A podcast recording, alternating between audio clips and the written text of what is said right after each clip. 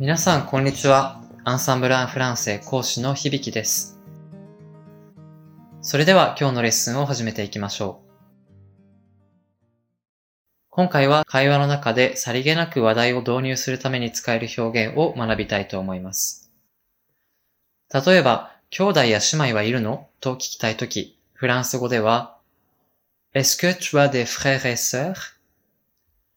Est-ce que tu as des frères et sœur という風に言いますね。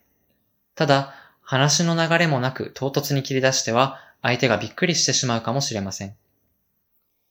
そんな時、ワンクッションを置くのに使えるのが、d'ailleurs、そして、par ailleurs といった表現です。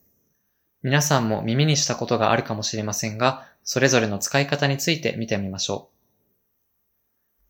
う。まず、d'ailleurs, est-ce que tu as des frères et sœurs? と言えるのはどんな時でしょうかこの場合考えられるのは、今まさに自己紹介の最中というような場面です。初対面の相手の名前や職業、住んでいる場所などを一通り聞いた後に、ちなみに兄弟はいるの？といった感じで、今すでにしている話の延長線上にある情報を聞きたい時などに使えます。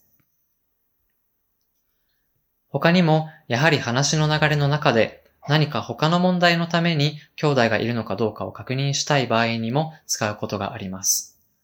例えば、Tu vas te marier? Félicitations! D'ailleurs, est-ce que tu as des frères et sœurs? と言えば、結婚するんだって？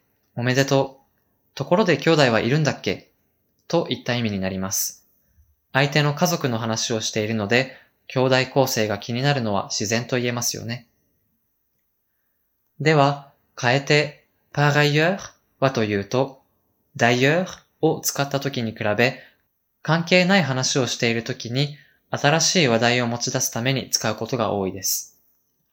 ailleurs はもともと他の場所を表す言葉ですが、par ailleurs だとこの単語のニュアンスがより顕著になるのですね。なので、話は変わるけど、兄弟はいたんだっけ？のような感じで、全く別の話をしている時にでも使える表現です。例えば、Tu es vraiment gentil. Par ailleurs, est-ce que tu as des frères et sœurs?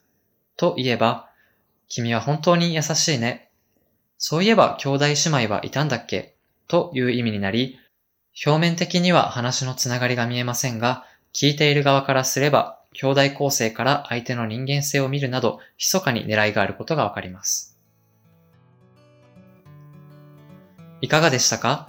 今回のように知っておくと役に立つフランス語の一言は、アンサンブルで配信しているメールマガジン、無料メールレッスンでたくさん紹介されています。ご興味がある方はぜひ、アンサンブル・アン・フランセのホームページから無料メールレッスンにご登録くださいね。それではまた、アビアント